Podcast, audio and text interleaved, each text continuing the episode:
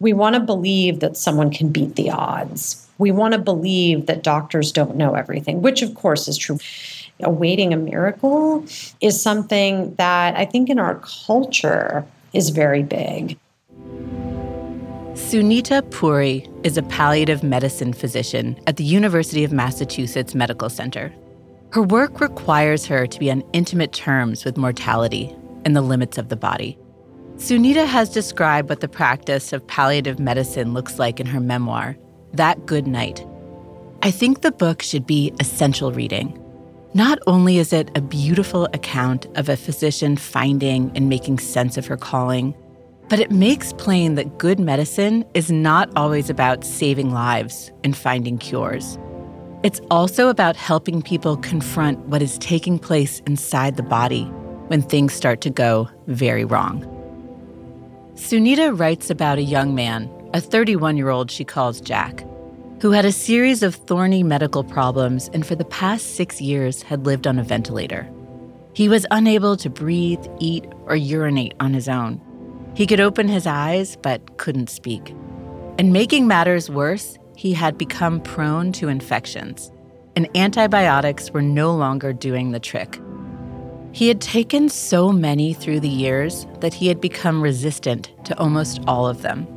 His parents were devout Catholics, loved their son, would do anything for him, and had a really hard time understanding that his death would come from something like an infection that we think is treatable. People think infections, just take an antibiotic, you'll be fine. Jack was in the hospital with pneumonia, and his doctors worried he would develop an infection. And at this point, for Jack, this could be fatal. So they turned to Sunita for help in talking with his parents. In her book, Sunita writes that the resident in charge of Jack's care told her, I don't think they get how sick their son is. They keep talking about how a miracle is going to happen and he's going to get better. The father had lived through something that no one expected him to live through, and he used himself as an example often. And part of the issue is helping people to see the difference between their miracle and the very low possibility of a similar miracle in another situation.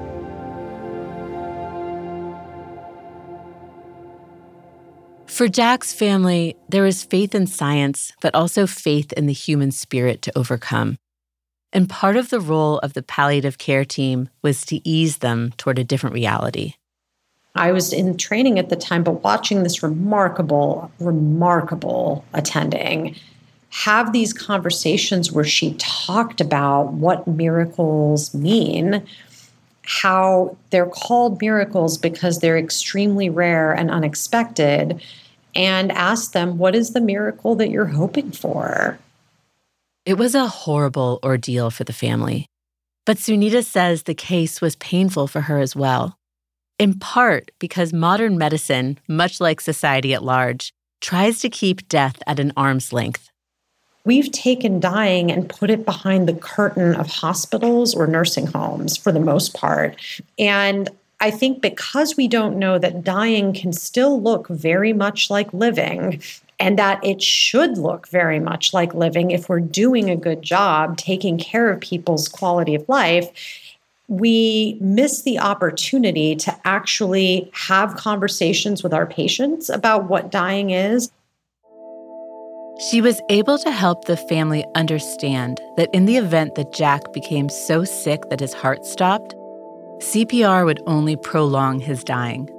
But still, not long after he left the hospital, he came right back in cardiac arrest and died in the ER getting CPR.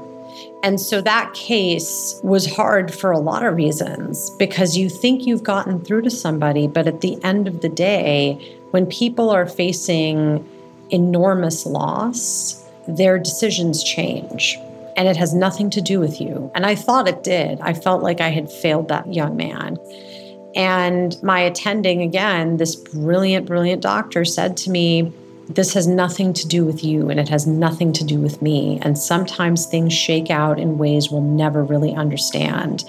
And learning to accept that was kind of my own lesson that, for example, a surgeon learns that you cannot save every life And I realize I cannot save every death.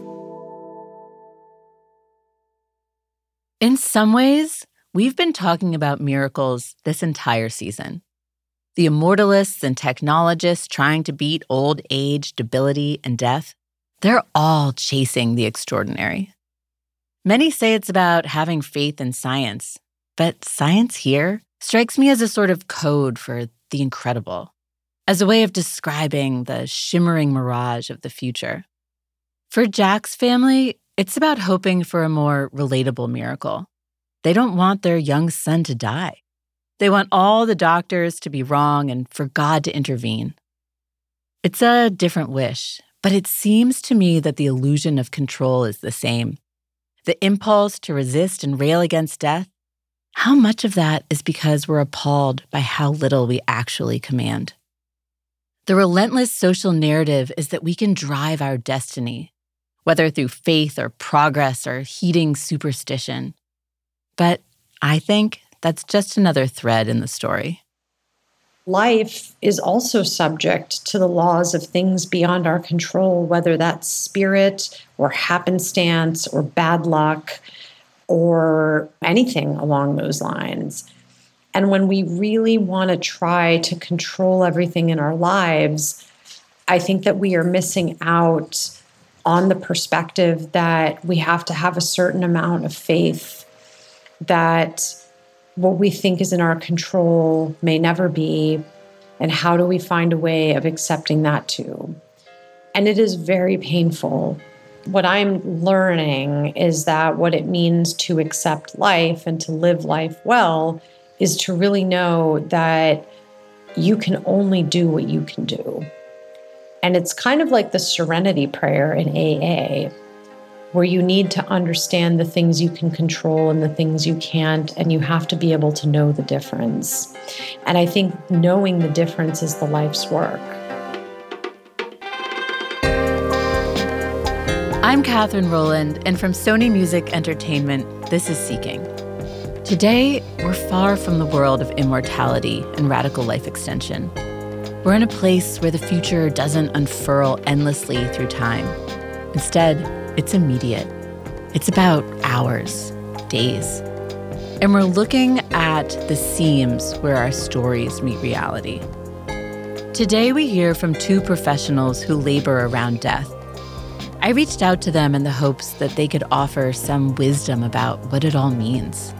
If we can't be spared, is there some secret to at least going with grace?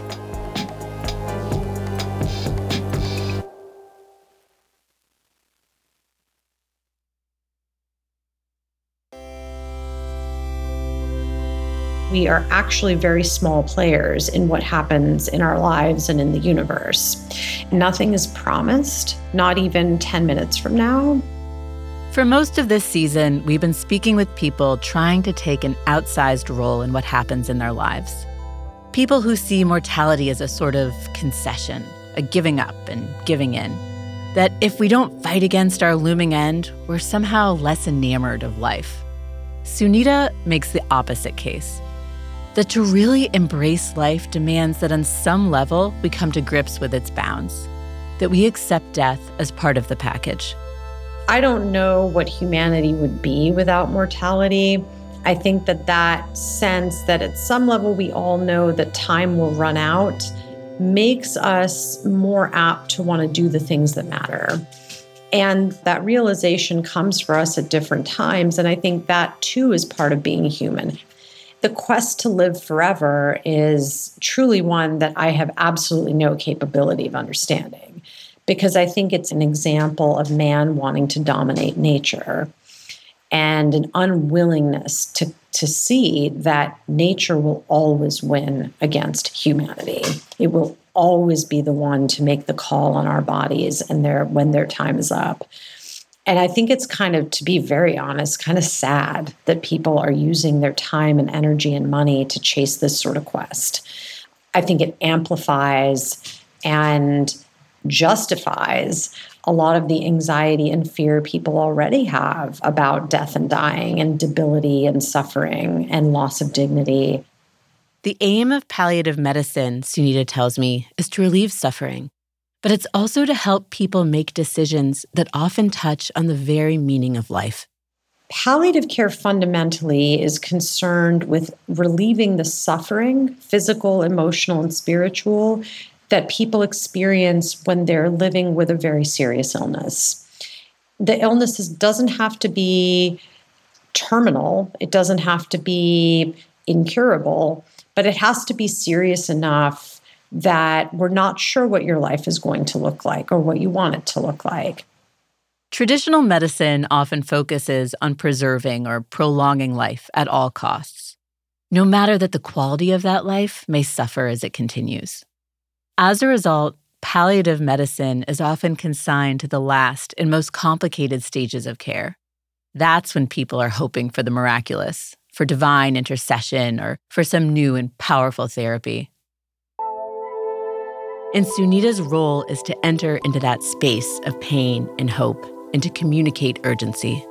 You have got to be the calm in the storm because everyone else is going to freak out. And I need to go to that place of intimacy quickly because I'm going to have to ask invasive questions or questions they've never been asked before.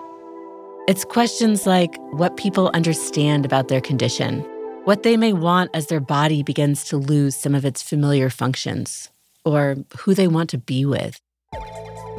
And I will have to tell them things in ways that they can understand in kitchen table language because the stakes are very high.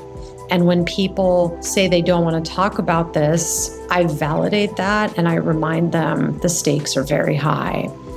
And I have to explain why. And they have got to trust me. We think about all these domains of suffering, whether it's treating cancer pain or helping people answer the question, what will my life mean now that I am impaired by my disease? And we try to name it and really look at the suffering to help people live better lives. Helping people live better lives.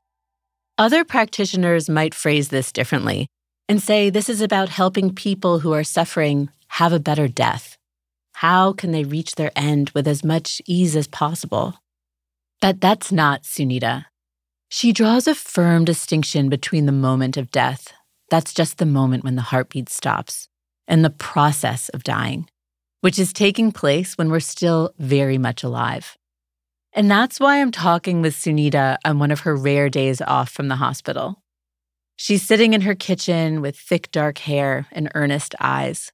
Her dog occasionally tries to chime in when I ask what this encounter with reality looks like the grasping for control is a very human effort to keep things contained and keep things predictable.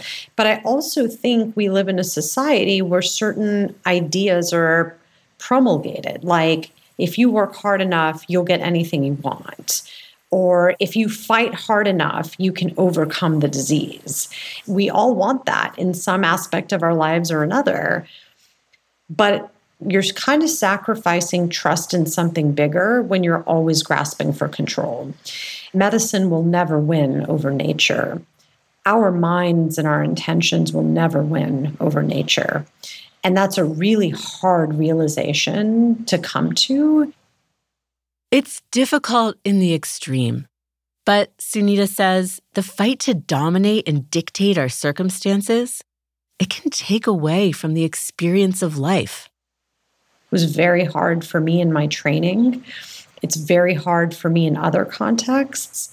But I think knowing that we can only do what we can do and grasping for control, I think potentially makes the living of life less spontaneous and less open to mystery.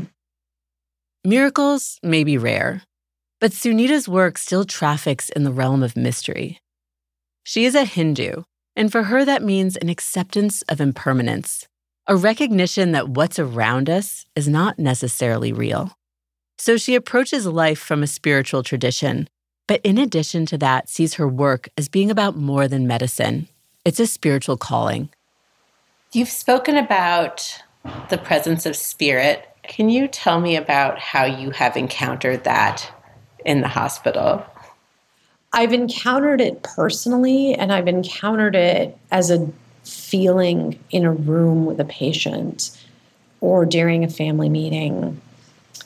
And there are times in meetings where I know that what I'm saying is coming from somewhere, from a wisdom way beyond me. Because ultimately, I think so much of what I do is sacred work, and it has to be met with something beyond me. And in the room with families, sometimes you can just feel that there is something there that is beyond everyone. And it's hard to describe, but there's rooms where the energy shifts so dramatically sometimes that you know it has nothing to do with anyone in the room and it has something to do with a force beyond us that's holding us all in that space. When you work with people at the end of their lives, sometimes situations are inexplicable. But Sunita has noticed some patterns I encounter spirit in really mysterious ways. For example, if a patient starts telling me, oh, yeah, you know, I was talking to my mom yesterday and the mom has died and passed on, then I know that they have a very high chance of dying soon. And I think that's another powerful moment. If you're in the room, especially when they're like, oh, hi, dad, or whatever the situation is, then you know that someone has been sent as a guide to them to make sure they're not going to be as afraid. And the last thing I'll mention is sometimes I can't get someone off my mind. And I'll find out later that that time I couldn't get them out of their mind was the time they died. Not to get too emotional, but sometimes I do feel that the people I've lost are with me.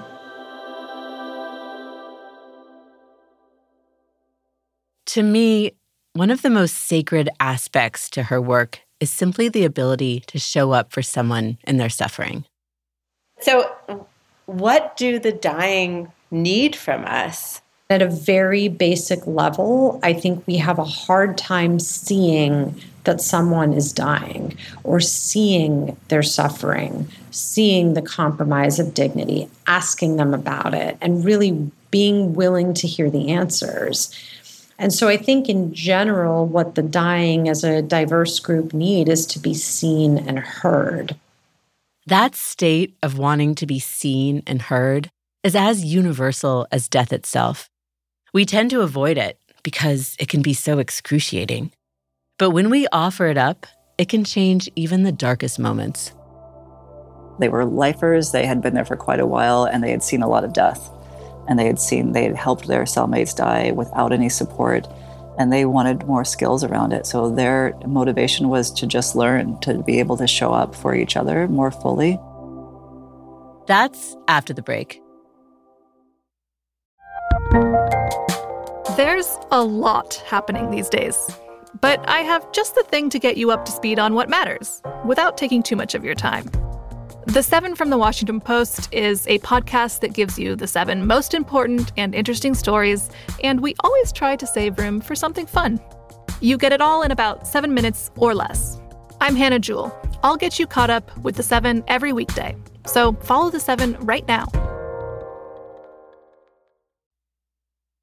Ladybird Morgan describes her work as helping people move toward natural conclusions what I've come to realize is that what I offer is a container for people to navigate thresholds, to actually pay attention to someone's humanity in the moment so that they feel that they can move in the direction that they want to go organically next, whatever that means. Ladybird is a registered nurse and social worker, as well as counselor and educator in Northern California.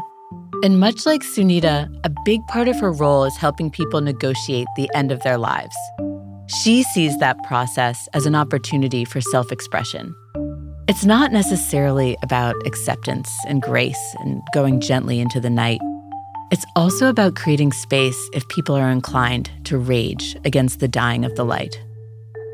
A lot of times, especially in medical settings, when you have a chronic illness or you have a terminal diagnosis, you start going down a specific pathway, and all of your questions and inquiry tend to be focused around where the medical establishment wants you to go and where your family and loved ones want you to go.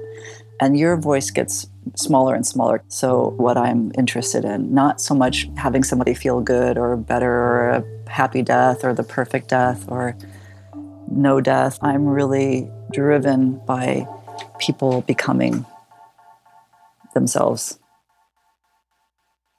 She went through social work training and became a counselor, then became a nurse. All in the name, she says, of getting to a deeper level of human connection. I don't think I ever thought, oh, I'm going to go heal people, but I did want to show up.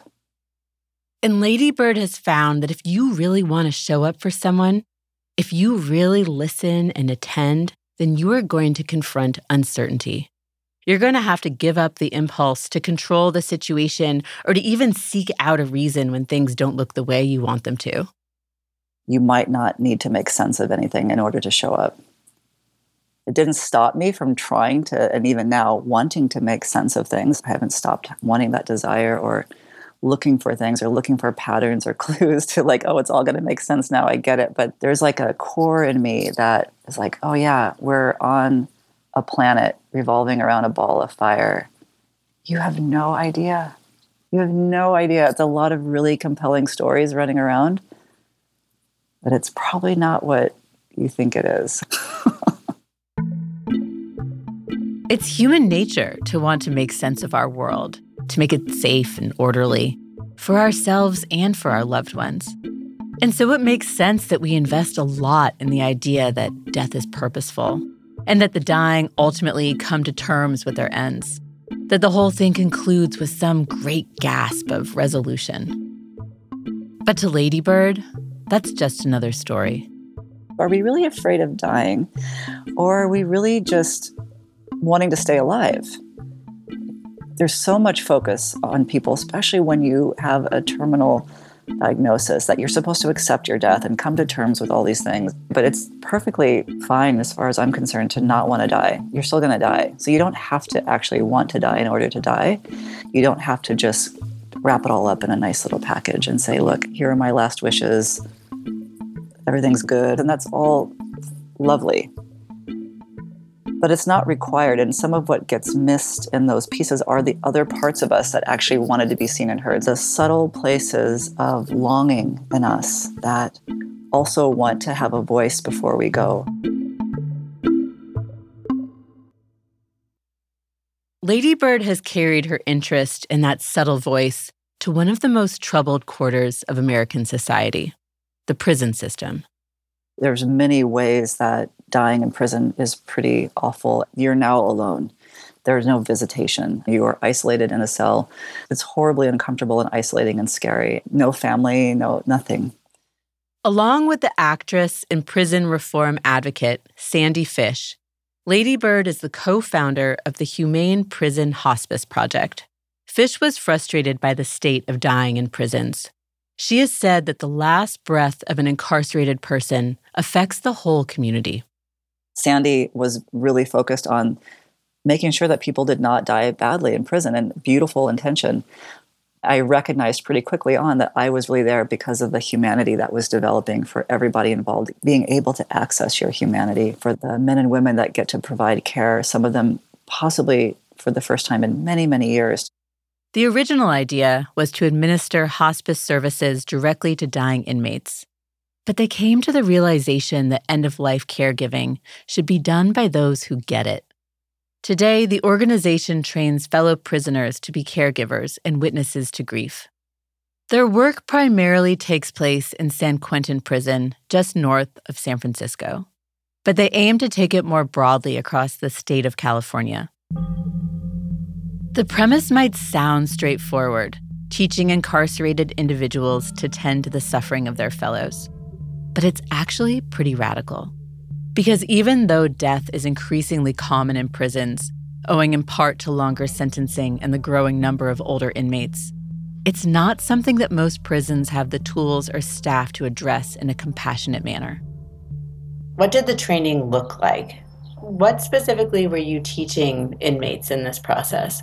We did the same hospice training that you would get on the outside how to talk about difficult conversations, what your own vision of death and dying was, what the realities for them are inside, like what can you do with your body, what can't you do, what are your choices the different signs and symptoms of end of life. These are the sounds you're going to hear, and this is what a person might get confused. And what was really lovely was most of the people in the class that I taught, you know, they had had a life. They had been at home when a grandmother had died or a cousin had died, and they remember that person reaching out or that person being confused or some of the things that we talked about. That They could go, "Oh yeah, now I I remember that," and it helped them actually reconcile some of the past as well as prepare for the future. It's the same types of skills. It's the same human that's dying, right?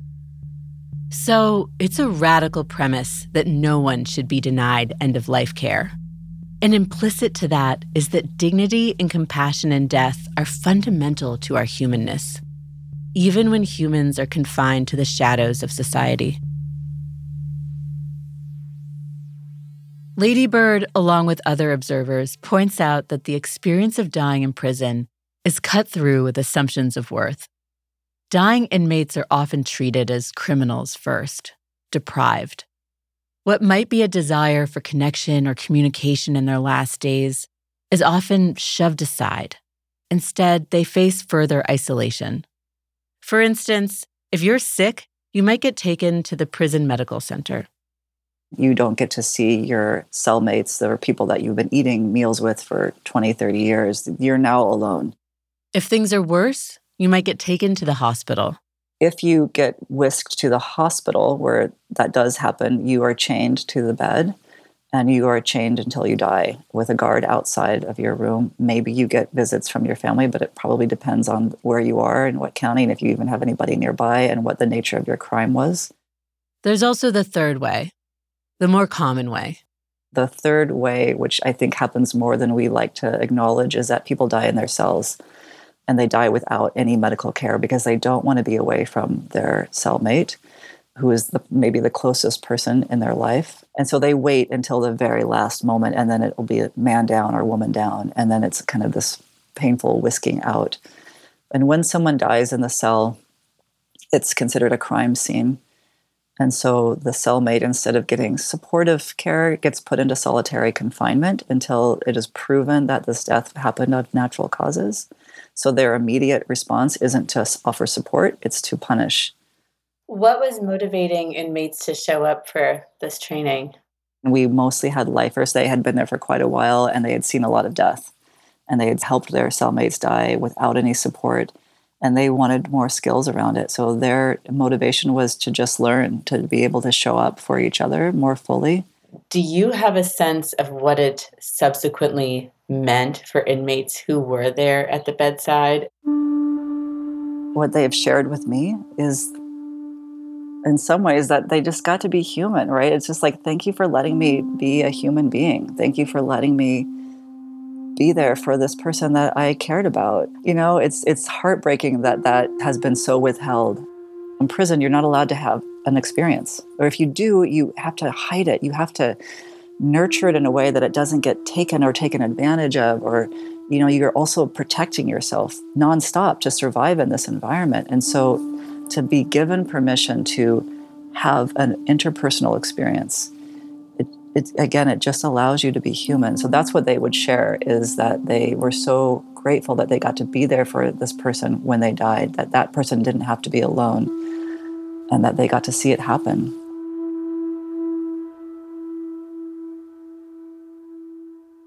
What Ladybird and her colleagues are doing is so clearly about more than promoting dignity and compassion around dying.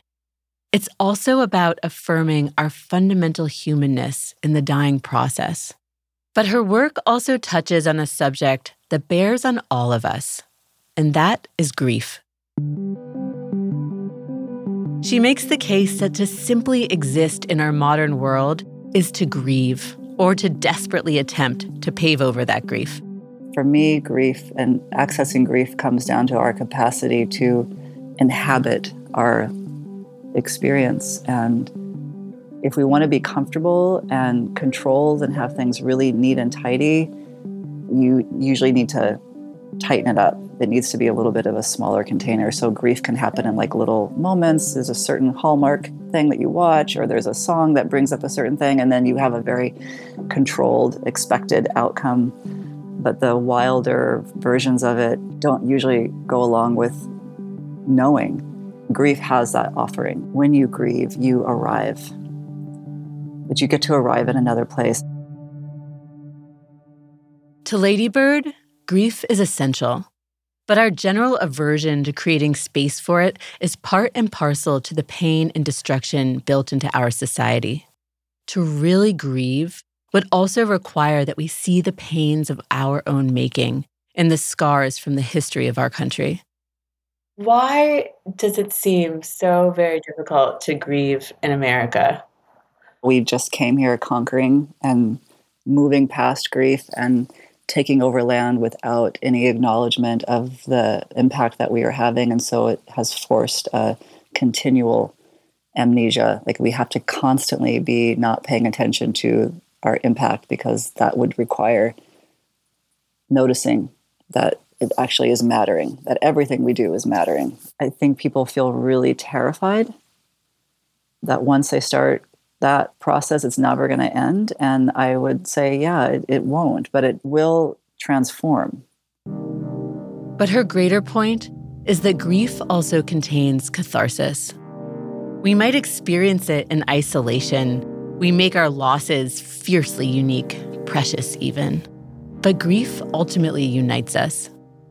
What do some of these wilder shores of grief look like that you recognize that you are connected and that you reconnect, I think is probably the wildest shore of grief. In grief, there's that initial place of isolation, and in some ways, there's a beauty to holding that close, right? Because when you've been harmed or you've lost something, you want to hold it close to you, and so your grief becomes very personal. And when we share the grief, it's no longer just yours. And so there's this little bit of your heart has come out, and now your your capacity to experience the world again is coming back a little bit. And so the wildest shore of grief to me is when we are back in connection. Because we realize, oh, I can experience my deep loss and also be held. And so perhaps that's it. The most radical uses of our suffering are simply to come together. There's no grand escape, no transmutation, only the shared facts that unite us. We're born, we die. Along the way, there is pain, but also moments for profound connection, for seeing one another. That's after the break. This show began from my own experience of grief and my own attempts to tame it. My brother died by suicide in 2018, and his death was one of almost 50,000 confirmed suicides that took place just that year in America. They're unfathomable numbers, unfathomable losses when one takes stock of the pains that plague the departed and all those they left behind.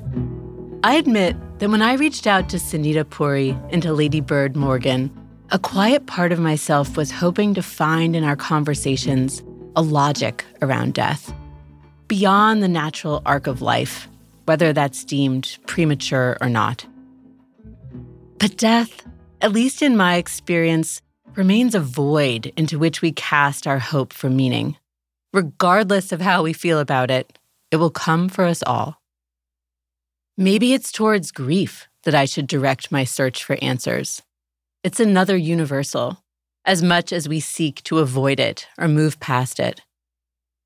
My talk with Sunita corresponds with the five year anniversary of my brother's death. Not to the day exactly, but to the week. And not that the orderly procession of calendar days really matters when it comes to loss. I've come to learn that grief cannot be tamed by time. The pain dims, it becomes less disruptive, but whenever I'm brave enough to stare down this loss, I'm bowled over once again. Is it that I've made no progress in mastering my feelings? That I've failed to advance through the five stages of grief? Or is it that this sort of mastery is also an illusion? Grief might become a less frequent visitor, but it still carries the same enormity. Sunita tells me that the healing qualities of time belong to the same canon of fictions that surround death and dying. I also think resolution is a myth. I think we have this very cliche language around comforting people when they've gone through something horrible like time heals all wounds or eventually you'll move on. I think we do that for the same reason that we describe ourselves as fighters against cancer, is because these phrases become stock. It's like we're all reading from a bad script because it's easier to put in a stock character or stock phrase than to write a complicated character or talk about what being a fighter means or talk about what grief means. Maybe it's just like we expect the dying to make peace with their coming end, because that is more comforting to those of us who bear witness. Maybe we expect acceptance because otherwise grief becomes too messy. Messy in terms of tending to someone else's hurt and broken heart, and messy in terms of peering into our own wounds. There's no roadmap for grief. And I think because as a society, we're generally pretty shut down from tending to complex emotions of others, that we have no idea what to do when someone's grieving. And we do what we can, we do the best we can. We bring them casseroles and we send them flowers and we say, I'm here if you need anything. But we're not asking what they need, for example. And so grief is just this huge human thing. It's like, a skin over our lives that's there, imperceptible. We forget about the fact that it's there. It feels like a common thread throughout all of this is that we want to feel connected, want to show up for each other, but don't always know how. We're tied together by life, grief, by death, but we avoid dwelling in it because to stop and really sit with it would be too difficult. Instead, we subject ourselves to what Ladybird calls continual amnesia, and instead look for ways to avoid the pain. Sunita says part of the task of living is simply to be present to these pains. I don't know how much time I have. I don't know how much time people I love have. And so, in being around death or considering mortality, considering what that looks like, I think that those things deepen us as human beings because the one thing that binds us all is birth and death. What happens in between those two is what makes our lives unique and different, and we're all on different journeys. But in removing ourselves from the dying and from being around death, we're really losing an opportunity to enrich in our day to day lives. And it's not, I don't want to lapse into the cliche of the dying have so much to teach us about living, because I think the dying are just trying to live. I don't think they're trying to teach anybody. I'm not saying that it's easy to contemplate death and dying at all, and the fear and anxiety is justified. But if you look at it long enough, then sometimes that fear and anxiety softens and it can open you up to a consideration of what your life means and what you want it to mean.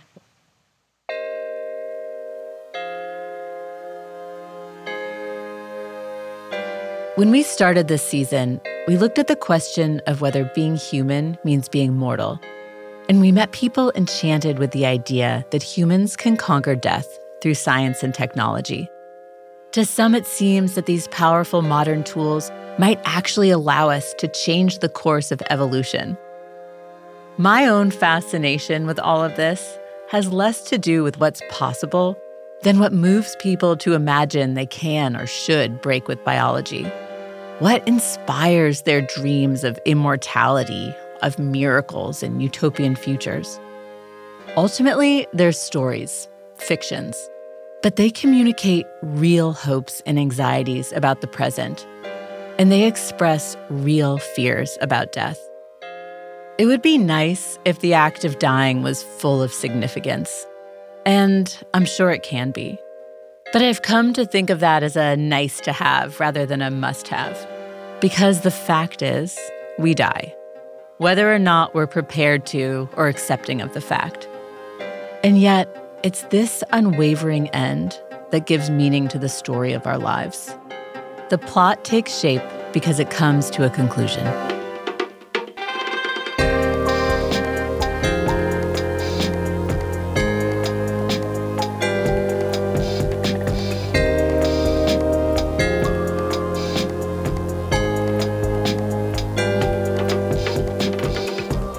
Seeking is written and presented by me, Katherine Rowland.